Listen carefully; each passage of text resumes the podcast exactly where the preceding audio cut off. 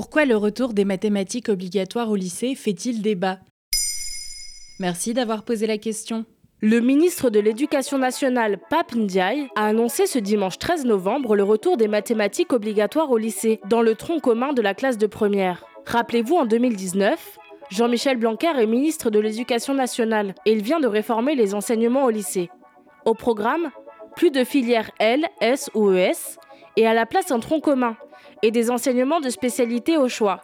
Mais outre cette toute nouvelle organisation, c'est la disparition des mathématiques du tronc commun en classe de première qui a suscité le plus de réactions. Mais alors que Jean-Michel Blanquer a quitté ses fonctions remplacé par Pape Ndiaye, ce dernier n'a pas tardé à faire marche arrière sur cette mesure controversée.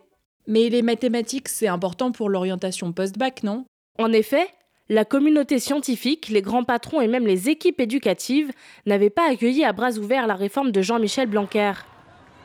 Il craignait une baisse d'intérêt pour le vivier scientifique, mais aussi un renforcement des inégalités de genre dans ce domaine.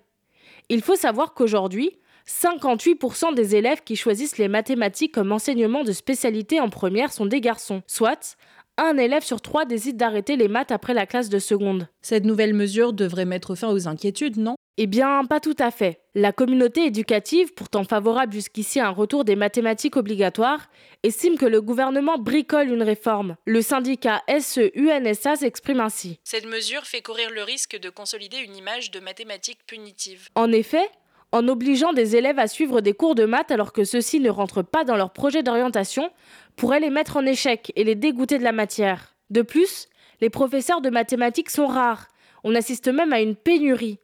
Seule la moitié des postes ont été pourvus au CAPES externe de mathématiques en 2022.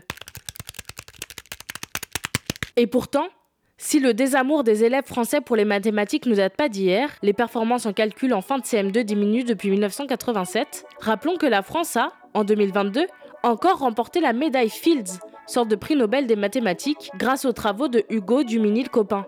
Par ailleurs, près de 3,3 millions de salariés français utilisent les mathématiques au quotidien dans leur profession. De fait, entre les inégalités de genre, les besoins de la communauté scientifique et le niveau décroissant, il paraît important de réhabiliter cette discipline, mais dans de bonnes conditions.